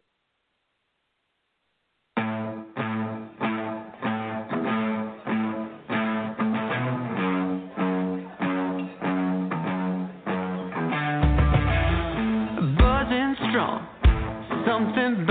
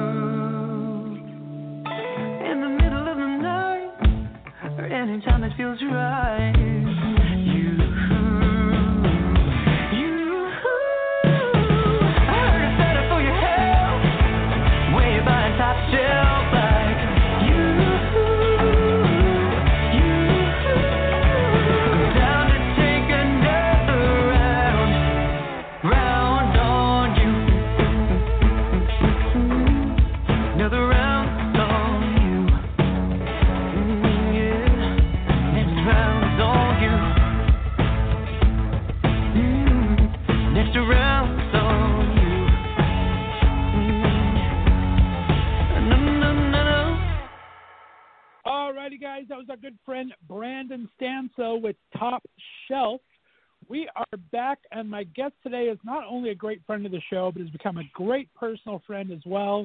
He's been a blogger, producer, influencer, and interviewer for quite a while now. He's just started a new internet radio show over on our friend Brandon Carmey's GAYBC News Network called Tommy Talks. We haven't had a chance to catch up since uh, last couple trips out to LA, so let's see what he's been up to. Welcome back to the show, the handsome and talented Mr. Tommy Garassi. Tommy, how you doing, buddy? I'm good. With an introduction like that, how can I not be good? How are You you? are the man, the myth, the legend, my friend. Uh, I'm loving everything you're doing, and now with Corona 2020, you're doing even more of it. How are you coping? I'm trying to stay busy because I figure I'm in the house and I don't want to get to the point where I'm antsy or getting bored or wasting any of the extra time that I've been given. So I try to fill that time, but also I wanted to do something that would help other people in the meantime while I'm trying to occupy my time. So uh, the radio show seemed to be a no-brainer because I have so many friends that are doing things and so many friends that have been kind of like sidelined for a little while. So we're trying to bring Right. those out and also bring information that people need. Like I had Derek Jameson on to talk about the spiritual things that we can do to keep ourselves healthy and to keep ourselves mentally healthy. And then today I had my a trainer that I work with a lot uh, on, and he was talking about physical and mental and eating and how you can avoid being a couch potato during this time. So we've been having a lot of good information to go out there and just trying to put out a lot of good stuff and entertainment. And I had David Hernandez on, who you also had on, and it's been funny to listen to your show and people coming on like, and they're a good friend of Tommy Drosky. I'm like, well, this is cool. yeah, it's it's it's great to to have you on air. There's so much great content happening right now. I've been talking to a lot of my guests about it. I think the entire landscape of entertainment is going to change after this because people are finding how this works, this whole streaming Mhm. thing. And Mhm. I mean, I don't. There's something going on every day, every night from like 12 noon to midnight. There's someone on live streaming somewhere. So Oh, it's yeah. uh, it's important because their their avenues of making money have closed down to them, and a lot of these gig artists go from gig to gig and have no way to make tween. Especially those that do are usually waiters or other gig jobs or bartenders or something. So this gives them a chance to do what they do best, and they can get little tips through Venmo and PayPal and stuff. So I think it's a great service to our entertainment community, and I think it's just good to have content out for listeners in general, so they have something to go to and have some good news instead of everything going on in the bad news. You know? Yeah, and I also think some of these people, while they're being forced to be inside, their creative side is showing more, and they're writing music and they're writing songs, and then they don't have any place to put that out to let people know. They normally would go and perform it and test it out, maybe test the water see how people like it. So now they can go Right. on Instagram and they can go on Facebook and they can be live. And it's also really amazing that they can do it by appointment. So somebody like Daniel Leclerc does Mondays, Wednesdays, and Fridays, and I think he's just doing Mondays and Wednesdays now. David Hernandez does every Wednesday. My friend Brett Gleason is doing every Wednesday for a while. So people know to come to you that time of the week and that, that particular day and night. So it's amazing Right. that they can actually get a following that way. No, it it is good, and I think uh, we both talked to David. Like you said, I think David's going to start making this a regular part of his thing, maybe once or twice a month, because you really do connect with your audience much more intimately. I mean, you can go to a 300 to a 3,000 foot arena and maybe kind of lock eyes with 10 people, but not have any interaction, and do these things from your living room, and you can talk to hundred fans a night or something if you wanted, right? Oh yeah, and the other thing that I like that David does, and Daniel Daniel Leclerc has been doing it too, is during their set, if they're on Instagram especially, they'll bring on somebody else who kind of comes in through Instagram, so they could be at their house, and they'll let them sing a song with them, or let them sing a song by themselves. So it's kind of introducing everybody to new people. Right, exactly. And so many great people are doing. I mean, um, Wilson Cruz, who I am totally in love with. Uh, Oh, everything he does as an actor and uh, an advocate and just a gorgeous man. Um, he's doing little things every day where he kind of pops into different people and just does conversations with five or six people off his Instagram feed just to to kind of just shoot the shit and see what's going on and kind of make it really real like that. I have good friends out in New York, uh, Paul and Lewis. Uh, Lewis is a trainer at Equinox. It's been out of work because Equinox is closed, and Paul has his own gymnastics studio. Paul is an Olympic gymnast, was on Team USA, and they've been doing um, on Monday, Wednesday, Friday. Lewis does as Equinox training. It gets about 450 people watching him, and Paul on Tuesdays and Thursdays is doing gymnastics training and stretching and getting about 500 people every week. So it's really great to see every all this content these guys are making. I, I just love every second of it. And they're also offering a lot of stuff that you normally wouldn't be able to do from your house and you wouldn't be able to do for free. And they're offering things for free, Right. like exercise classes, uh, dance classes. I've even seen people doing people doing artwork online, and of course the concerts that people are doing. And it's nice to be able to tip them too if you want, so you can give them a little money because they're losing money right now. But also, Exactly. you can learn so much right now from your house. I mean, even Effie Passero is stuck in um, Puerto Vallarta. I don't know if David talked about that the other night, but she's been doing live shows for Puerto Vallarta. I mean, imagine that.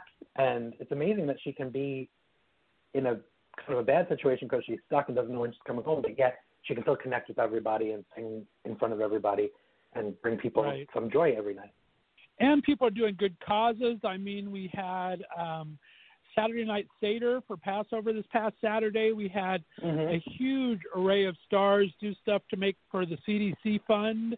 Um, the uh, Seth Rudetsky from Broadway is bringing all sorts of great people together to make money for the um, Actors Fund. I think yesterday they had a Glee reunion and had all the Glee actors on, Oh, raising wow. money for the Actors Fund. So there's just a lot of really good stuff on there. A lot of great, and uh, great people. the cast of the cast of the nanny did their reading of the first episode again last week, I believe it was. Uh, there's so many people doing so much stuff right now that it's ridiculous. And then they did um, WeHo Night Out is going on still now. Jay Rodriguez, I think, one night this week is going to be doing some fundraising for that. Yeah, and he's got it. He's doing um, a thing. Drag. They're having it. I think it called. What is it called? Drag something or other has done a month and three days worth of shows where they're featuring different drag queens or singers. Um, Brandon Sansel, who we played before you came on, was on one night. Our buddy um, Tom Goss has been on a night. Jay Rodriguez is going to be on this Sunday, I think. And they're just doing a little half-hour concerts out of their homes or so. It costs ten bucks, and it's it's a nice little thing to do. So yeah, they're very cool. Forget about everybody else. I want to talk Oh, about yeah, yeah. Tommy Gagliossi here. For those of you guys who aren't familiar with Tommy, he's been on quite a few times. Look at the Left of Straight archives. We talk all about his uh, coming out story and everything that he's done. But I want to go into a couple things. We last time we talked, you were in LA for the Oscars. That was a year ago. We missed this year. You've had a couple trips out to LA. What's been happening on your jaunts to LA recently? I've been doing a lot of producing and a lot of promoting Eastsiders, and we did the um, premiere party downtown LA, and then we the Emmys, the daytime Emmys, though, have been canceled unfortunately, so I don't know what's going on with that. I'm not sure if they're still going to do nominations and things, but we should be up for things like that. I also went back to LA to a role, a little role in a television uh, digital series called The Salon, where I play a hairdresser. So I'm in two episodes of that for brief little moments, but still I'm in it uh, I did that, and then I produced. I'm producing a movie called Sins Unveiled with um, Matthew Dennis Lewis, and that should be coming out soon. And then I'm working with Aaron Schwartz on a documentary about growing up in Hollywood. That should be coming out soon too. Once this is all over, um, just going back and forth to do these little jobs and or big jobs actually, and uh, keep myself in LA because I love LA. That's fantastic. I know. I I don't know what's going to happen to Palm Springs this year. The resort where I go to every year that you were so nice to come out to last year. Oh, They're not yeah. even opening again until June 10th, and I was there all of June last year.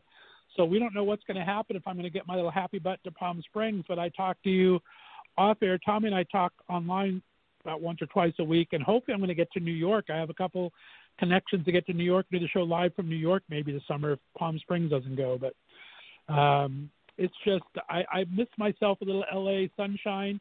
I mean, if there is a silver lining in this whole pandemic thing, is people are off the road, that the air quality is getting better. You can actually see blue skies in LA, and, and the Oh, yeah. getting clean. So um, I, I miss myself a little LA. Well, I'm hoping that also maybe November is usually when Palm Springs Pride is. So if they're back and running for Pride, maybe I would take a trip out there for Pride in November. There you go. We're going to try to do that last year. We didn't do it, and I have a place for us to stay there, so we have to try to do that this year. We'll have That to make a fun. plan to get together and do a do a couple of shows out there and do a little um, Palm Springs Pride. That would be very very fun. I'm also Very hoping cool. You're also learning that we writing- Go ahead. Go ahead. No, you I, go I ahead. ho- also hope we're going to learn that we can work from home more, and I hope we learn that the pollution is a big issue. And if we all try to work from home more, we wouldn't be able, we wouldn't have all these problems with pollution, and the planet might heal. One of the silver linings out of this. I think you're right. Mm-hmm. Um, I also want to talk about your projects. You've been doing a lot of writing lately. You have your own blog you've been doing forever with some great interviews. You've been doing some for Addicted Magazine. I actually talked to them. They wanted me to do a couple things. So I'm going to be working with Chicago Windy City Times to do some stuff. Talk about your writing and working with these different magazines and outlets that you work with. Oh yeah, uh, Addicted Magazine is out of Toronto, and Mark Monroe, his name is. He started the magazine with his friend Nadia, and um, he actually was a model and a singer himself a while back, and then he had a stint where he was doing a lot of drugs, and he went into rehab. And when he came out of rehab, he just wanted to find a way to put all that energy into something positive. So he created Addicted Magazine. So it's about all the things you should be addicted to that are good in the world, like music, television, movies, different wines, and, and they do tastings. And the, the, they're big foodies in Toronto. And I've known them for years. And then they've asked me multiple occasions if I wanted to write for them. And I was always doing my blog, and I thought, ah, I don't know, maybe I will. And then last year, I decided that it was time to just branch out and do it. So I've been doing the same interviews that I would do for my blog for them. So it's, it's a little bit bigger of a, a readership. So it's been really good to get myself out there and to get the people that I normally interview out there.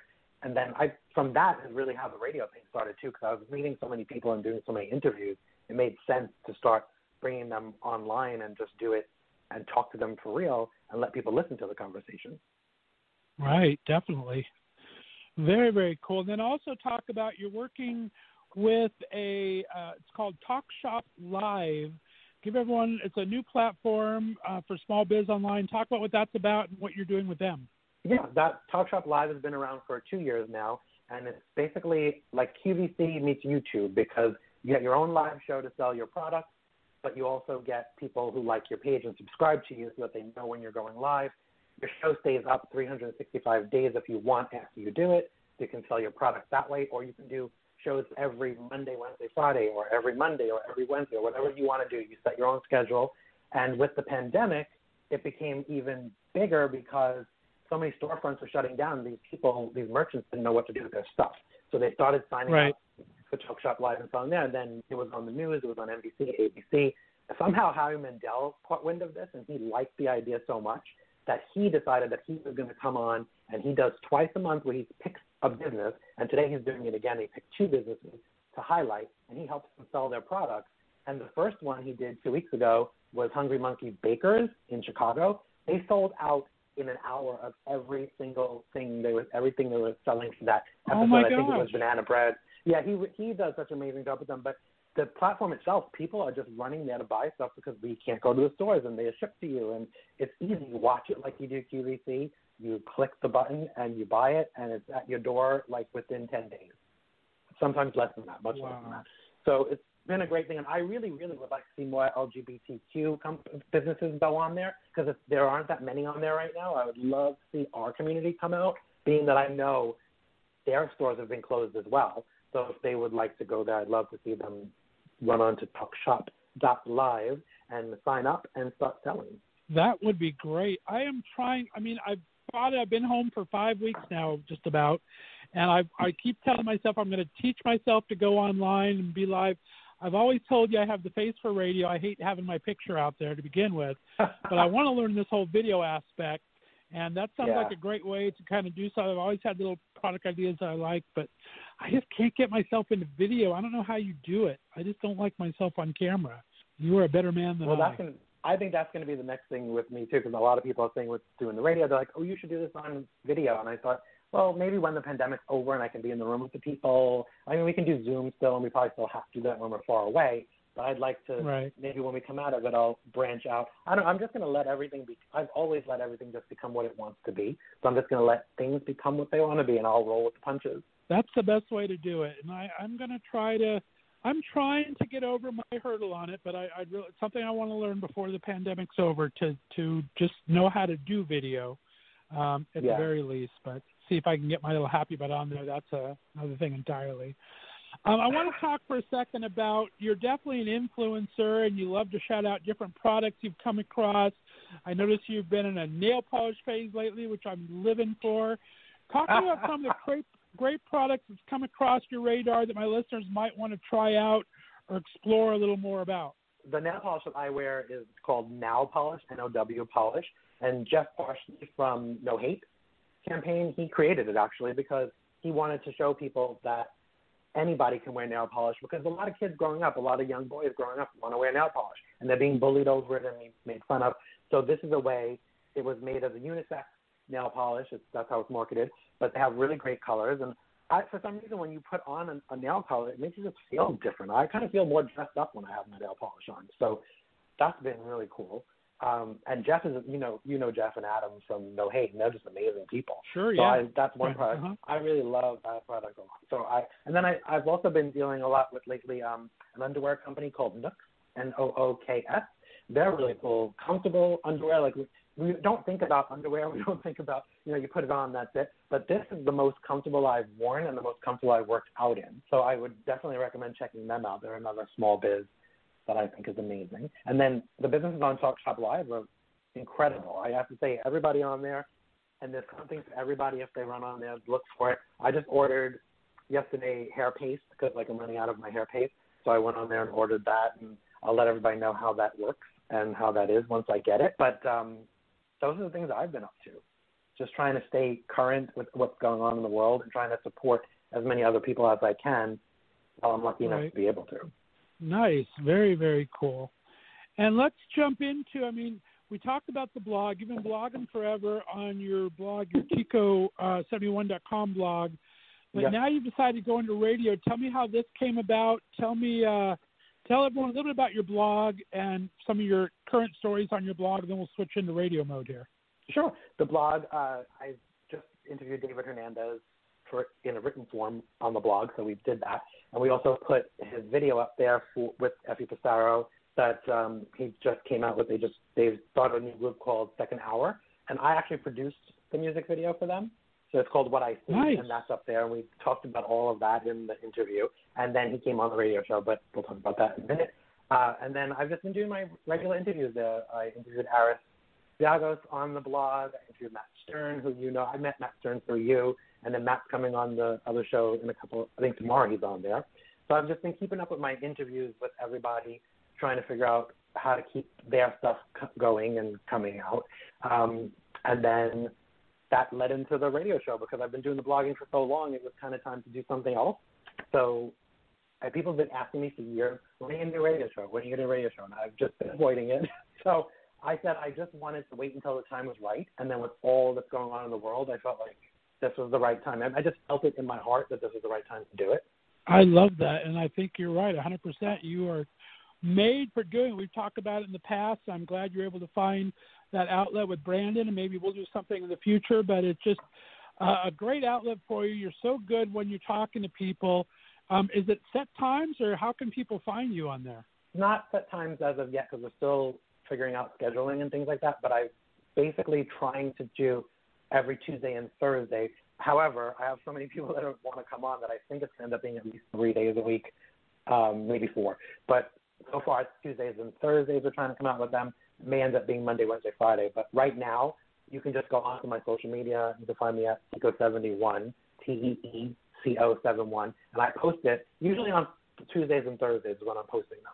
But whenever they come out, I post new episodes, and everybody can come on and listen to them. They're not live. We're just recording them for now. I'm getting my feet wet, and then once we do that, I'll do some live stuff. Right. Yeah. Like I said, this season I've kind of switched to mostly pre-tape interviews. I think it's fun. You can do a little extra content that I've been doing with people, and there's some things you can do that make it nice. I miss the live because I, I don't like to edit. it's kind of nice when you don't. you, you can't edit when it's live. You got to do it. No, no. Um, but Yeah. um, but pre-tape's kind of fun too. It has some advantages to it. So we've talked about some of the people you've talked to, and you and I are kind of crossing. We have a lot of the same friends that we're both doing interviews with. Who are some of your um, people you have coming up on the show, besides Matt and a couple others? Well, David Hernandez, that one will be coming out soon. Then um, Matt Stern is coming up, and I'm going to have Jeff Parshley on to talk about Now Polish and No Hate. I think Adam may come on with him. I'm not positive yet. And then I also have, I don't know if you know Carlos Brandt from New York. He's an influencer, but he's also worked on um, Drag Race, and he's put together behind the scenes stuff. He does a lot of promotions and things like that. But he has his own podcast now called Dear Queer People, and I'm going to be interviewing him on Friday. And I'm really excited about Oh, that nice. because I've admired him I've been admiring him for so long and what he does, and I think he's so positive. So, and when I asked him, I asked, it was only I'm not timid with asking people usually, but with him I was a little timid. And then he said yes immediately, and I was like, oh, okay, we can actually do this. Like this is this is for real now. exactly. It's very. I remember my first year was like, I'm a nobody, really. I mean, I, when I started five years ago, I was a nobody. I mean, nobody knew who I was, and I was surprised the people that actually would say yes. And now it's still I get. I'm the same way. I get Star Trek with certain people, so I'm afraid to ask them.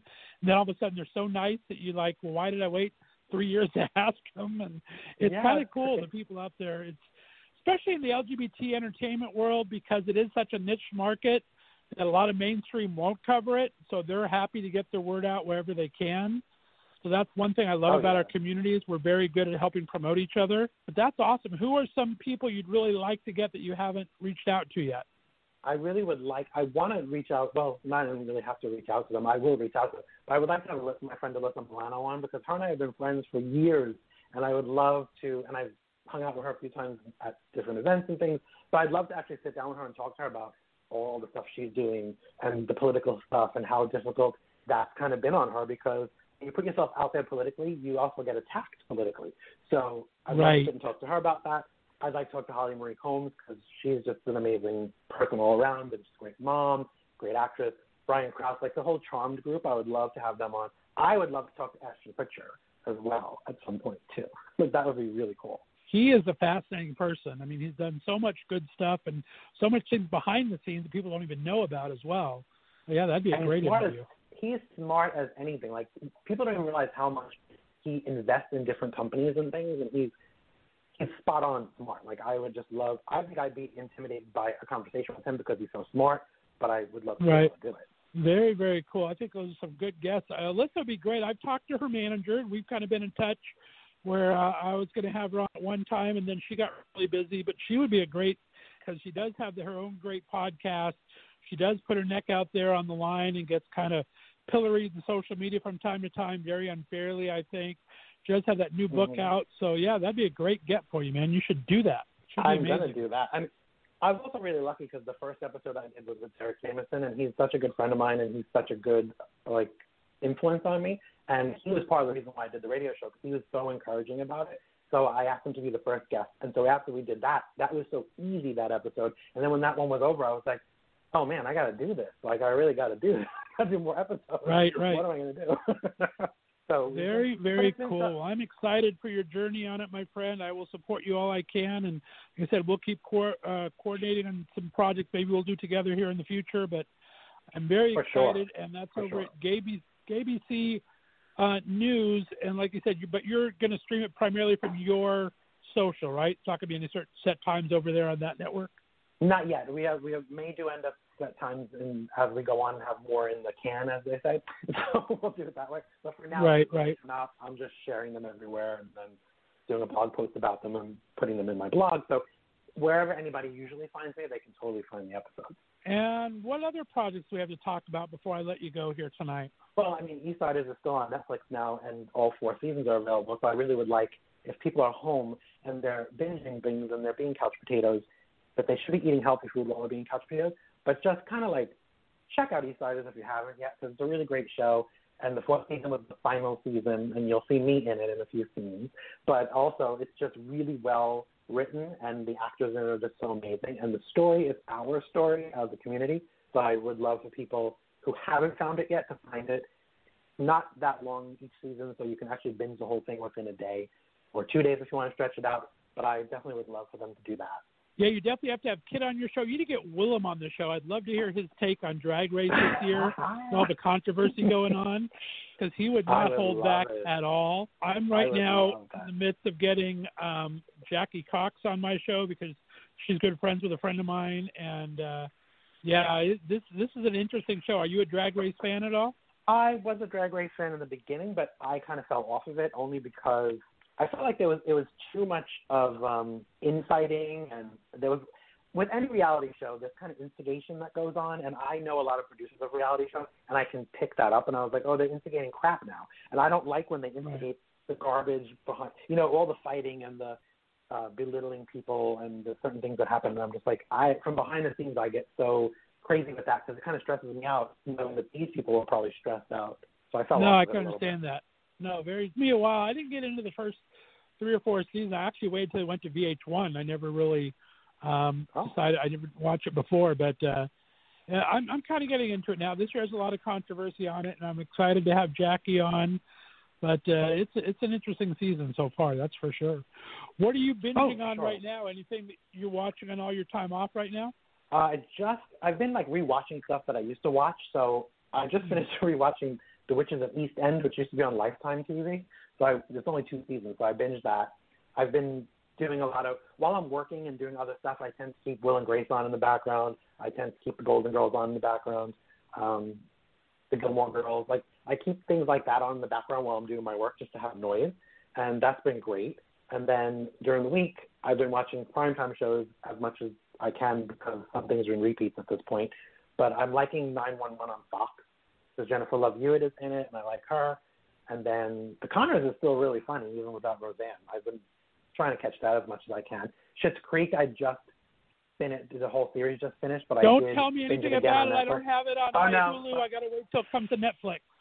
I'm so I upset that I'm not watching the last season with everybody. oh my Ah. god. I just rewatched the whole thing though. I went back to the beginning and did the whole entire thing because I miss it so much that the minute that I watched the final episode, I was like, now I got to redo the whole thing again. I rewatch it. Yeah, I'm gonna do that as soon as I hear that it's coming on Netflix. When I get the date, it's coming on Netflix. I'm gonna do the whole thing.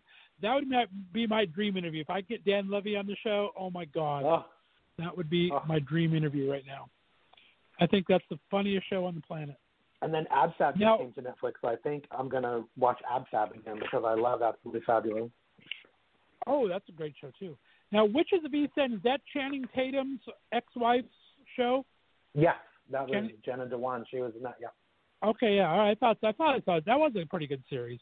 I do remember it was that. good. And Very, very the way it ended was so so crazy because they left so many things up in the air and it was over. And I said to my friend, it's hysterical that when I finished watching the second season again, I was just as annoyed as I was the first time. Like, how come there's no more? Where, what's going to happen to these people?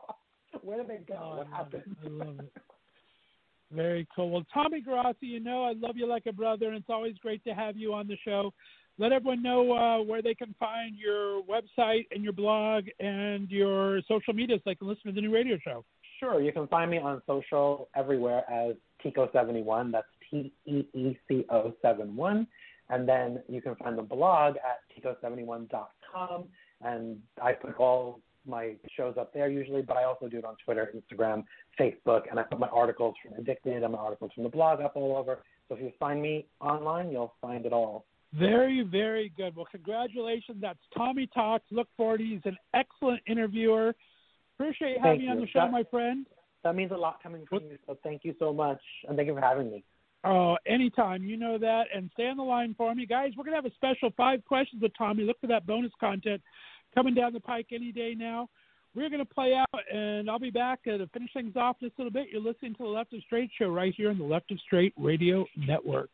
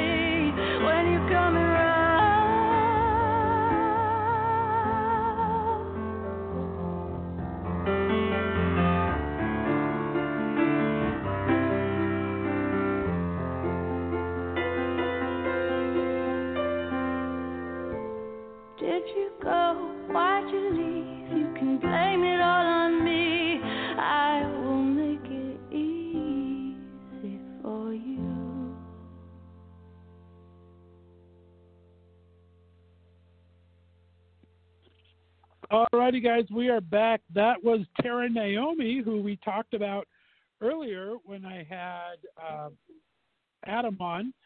So, yeah, guys, I appreciate you hanging in today. I had three fantastic guests. A big thank you to Frank DeCaro, to Tommy Garassi, and to Adam Rothenberg, three titans of talk on our talk show Tuesday here. Be sure to listen to all of their programs. You can find Frank on Facebook Live for his Big Wigs show. You can find uh, Adam Rothenberg on his Call Me Adam blog and podcast on his website, and you can find Tommy on the GBC uh, network for Tommy Talks. Tomorrow, I have a great show for you. I have Sam Cushing, an Instagram and YouTube in, uh, influencer and just all around great guy. And then I'm doing a great interview with producer and filmmaker Rachel Mason, who has an amazing story of early West Hollywood and her Jewish parents owning one of the biggest gay adult bookstores around. Interesting stuff. Guys, thanks for being on. I got the heat hiccups to close this out. We will talk to you soon. Thanks for being part of the Left of Straight Show. Be sure to subscribe on the podcast distributors and follow me on Instagram and Twitter at Left of Straight. Talk to you tomorrow. Bye bye.